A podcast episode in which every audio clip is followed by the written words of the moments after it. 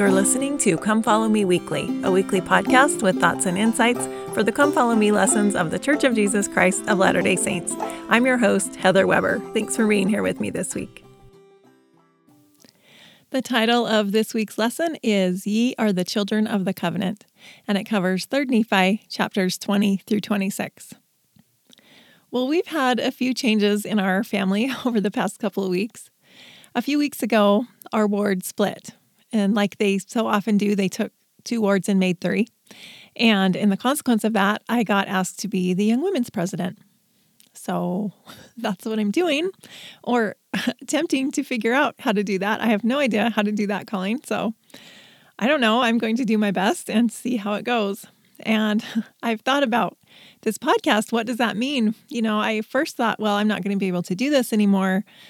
As I've gone on, I've thought, you know, I probably need to do this more than I even did before. So I'm going to keep trying to do it and we'll just see how it goes. I really would like to be able to finish out the Book of Mormon and go through the end of the year. I'm just going to do my best and see what happens. I've seen so many miracles in my life over this past year and a half trying to get this podcast done every week. I know the Lord helps me with it every week. And I feel like if this is a good thing for me to do, He will continue to help me. So I don't know. We're just going to take it week by week and see how it goes. The opening paragraph of this week's lesson says When you hear people use terms like House of Israel, do you feel like they're talking about you? The Nephites and Lamanites were literal descendants of Israel. Their story even begins in Jerusalem. But to some of them, Jerusalem must have seemed like a land which is far distant, a land which we know not. Yes, they were a branch of the tree of Israel, but they were also lost from its body. But when the Savior appeared to them, he wanted them to know that they were not lost to him. Ye are of the house of Israel, he said, and ye are of the covenant. He might say something similar to you today, for anyone who is baptized and makes covenants with him is also of the house of Israel, or of the covenant, no matter who you descend from or where you live. In other words, when Jesus speaks of the house of Israel, he is talking about you. The instruction to bless all the kindreds of the earth is for you. The invitation to awake again and put on thy strength is for you. And his precious promise, My kindness shall not depart from thee, neither shall the covenant of my peace be removed, is for you. This week, we're still with Jesus visiting the people in the land of Bountiful. When we ended a couple of weeks ago, we were at the point where they had all been praying in one group, and then Jesus asked them to stop so that he could continue teaching them the things that they needed to hear. The first section of the lesson talks about how in the latter days God will perform a great and marvelous work. We are living in the latter days. In fact, President Nelson said in conference that we are in the latter part of the latter days. And we know that the great and marvelous work they're talking about is the Book of Mormon being published and going throughout the whole earth, and the gospel being taken to the whole earth and the gathering of Israel. In verse 4, Jesus says, For it is wisdom in the Father that they should be established in this land, and be set up as a free people by the power of the Father, that these things might come forth from them unto a remnant of your seed, that the covenant of the Father may be fulfilled, which he hath covenanted with his people, O house of Israel. As covenant people, we are given certain promises. In the lesson, there's a quote from President Nelson that says, We are among the covenant people of the Lord. Ours is the privilege to participate personally in the fulfillment of these promises. What an exciting time to live. Okay, I don't know if I would call this year exciting, but I guess I get his point. And then last weekend during General Conference, President Nelson talked about this very thing. He said, as you study your scriptures during the next six months, I encourage you to make a list of all that the Lord has promised He will do for covenant Israel. I think you will be astounded. Ponder these promises, talk about them with your family and friends. Then live and watch for these promises to be fulfilled in your own life. My dear brothers and sisters, if you choose to let God prevail in your lives, you will experience for yourselves that our God is a God of miracles. As a people, we are His covenant children, and we will be called by His name. So, what are some of these promises? These chapters can be a little bit challenging because Jesus is quoting Isaiah and Malachi for a lot of it. And here's one example. In verse 19 of chapter 20, it says, For I will make my people with whom the Father hath covenanted, yea, I will make thy horn iron, and I will make thy hoofs brass. And thou shalt beat in pieces many people, and I will consecrate their gain unto the Lord, and their substance unto the Lord of the whole earth. And behold, I am he who doeth it. Even though Isaiah is kind of hard to understand, I did like the fact that Jesus is quoting Isaiah, who talks a lot about Jesus. So that was kind of a cool perspective on the verses of Isaiah. And I think what he's saying here is that one of the promises we have when we live up to our covenants is that he can help us accomplish anything we need to do. And that if we are faithful, we will have the Lord's help in doing it. And I think this is why President Nelson asked us to take the next six months to study these promises, because they do take some thought and a little bit of searching and pondering. And throughout these chapters, that seems to me to be the main message that if we remain faithful, the Lord will be with us. And even if we're not faithful, but we choose to come back, He will be with us again. He says, If you return unto me, I will return unto you. I'm always so amazed at the mercy of our Heavenly Father and of our Savior. They don't give up on us, and to them, we are never a lost cause. Some of the other promises that we have as covenant people are the ability to have the power of the priesthood active in our lives and the power to feel peace no matter what challenges we're facing. I love this challenge from President Nelson, and I think that searching out these promises and letting the Spirit speak to us about them and their effect in our lives can help us to find our purpose and to really motivate us to become more committed to our covenants and to living our lives as covenant people.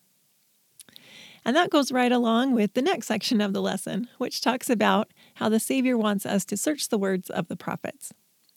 In chapter 23, verse 1, Jesus says, And now behold, I say unto you, that ye ought to search these things. Yea, a commandment I give unto you, that ye search these things diligently, for great are the words of Isaiah.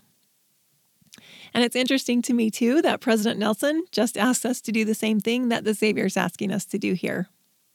We can't receive help unless we put forth some effort. That's just how it works. And studying the scriptures is one great way that we can show some effort.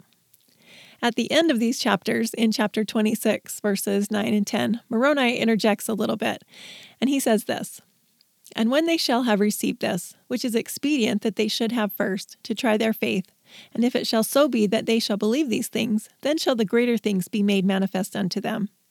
And if it so be that they will not believe these things, then shall the greater things be withheld from them unto their condemnation. Taking the time to study the scriptures allows us to open ourselves up to the Holy Ghost. And in doing that, we put ourselves in a position to receive personal revelation. For me, taking the time to study these scriptures every week has literally saved my sanity this year. I had no idea when I woke up on January 1st what I would be dealing with for these many months and months. We need His help, and we need the extra measure of the Spirit that comes when we take the time to open up our scriptures. The next section of the lesson talks about how God is merciful to those who return to Him. In chapter 22, verses 10 through 17, it says this For the mountains shall depart, and the hills be removed, but my kindness shall not depart from thee, neither shall the covenant of my peace be removed, saith the Lord that hath mercy on thee. O thou afflicted, tossed with tempest, and not comforted, Behold, I will lay thy stones with fair colors, and lay thy foundations with sapphires. And I will make thy windows of agates, and thy gates of carbuncles, and all thy borders of pleasant stones. And all thy children shall be taught of the Lord, and great shall be the peace of thy children. In righteousness shalt thou be established. Thou shalt be far from oppression, for thou shalt not fear, and from terror, for it shall not come near thee. Behold, they shall surely gather together against thee, not by me. Whosoever shall gather together against thee shall fall for thy sake. Behold, I have created the smith that bloweth the coals in the fire, and that bringeth forth an instrument for his work, and I have created the waster to destroy. No weapon that is formed against thee shall prosper, and every tongue that shall revile against thee in judgment thou shalt condemn. This is the heritage of the servants of the Lord, and their righteousness is of me, saith the Lord. And as an example of what I was saying before, these verses tell me that if we keep our covenants and try our best every day to be faithful, that our Heavenly Father and our Savior will be there for us, and with them, there is nothing that we can't handle. They created everything, they're aware of everything, and they can help us with any problem that could possibly come into our lives. I loved in General Conference when President Nelson was giving his opening remarks, and he was talking about all of the problems in the world and then he was like, on the other hand, the church is doing amazing. Just like they said multiple times in multiple ways in conference. We don't need activism. We don't need to focus on the sustainability of the earth or social programs. We need to focus on our spiritual sustainability. Because if we do that, all of those other problems will start to take care of themselves. If people are better, the world is better, and we become better through the grace of our Savior Jesus Christ. I had someone once tell me that it's a pretty ignorant statement to say that acting more like Jesus will solve complex problems. But guess what? Acting more like Jesus helps solve every problem. And if you don't believe that, please reread every conference talk from this last conference. And of course, it's not as easy as just saying, oh, I'm going to act like Jesus, and then all of our problems are solved. It really takes a lifetime of consistent effort. But that lifetime of effort is made up one day at a time. And in each one of those days, all we need to do is try, in big ways or small ways, to be better than we were the day before. The last section of the lesson talks about our hearts turning to our ancestors, and it references 3 Nephi 25, verses 5 and 6, which says, Behold, I will send you Elijah the prophet before the coming of the great and dreadful day of the Lord. And he shall turn the heart of the fathers to the children, and the heart of the children to their fathers, lest I come and smite the earth with a curse. We are so lucky to live in a time when we have such easy access to all kinds of information.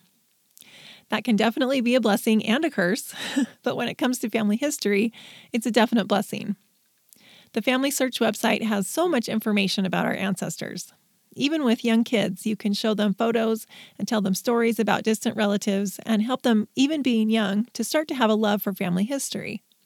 And if you could get a teenager excited about family history and have them actually use the internet for something productive, or to do the same thing for ourselves, that's a big win for everybody.